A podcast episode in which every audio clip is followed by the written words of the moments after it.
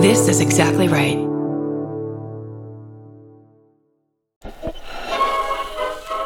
It's 1943 in the Kingdom of Bulgaria, and Boris III is on the throne. He's a gentle king who likes catching butterflies. Until he's brutally unseated.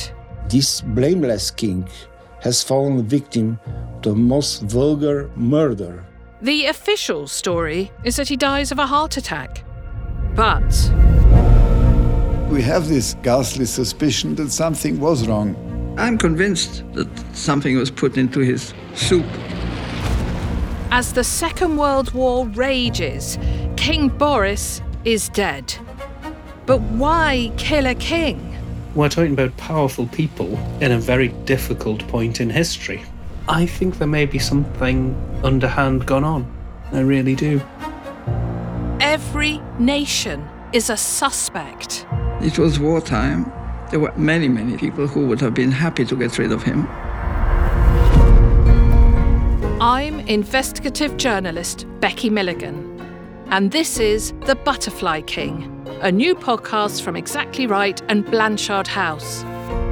It's a cruel tale about buried truths and historical cover ups. It's a falsifying of history. It's quite a lot of blood. About a man who's been hunted his whole life. He survived ambushes. He, he was the original James Bond of Bulgaria in many respects. And it's a haunting family drama about a doomed royal dynasty. Who would want to cover up after so many years? It's disturbing. The truth is out there, and I'm determined to find it. The Butterfly King premieres on March the 21st on the Exactly Right Network. New episodes Thursdays. Follow The Butterfly King on Apple Podcasts, Spotify, or wherever you get your podcasts.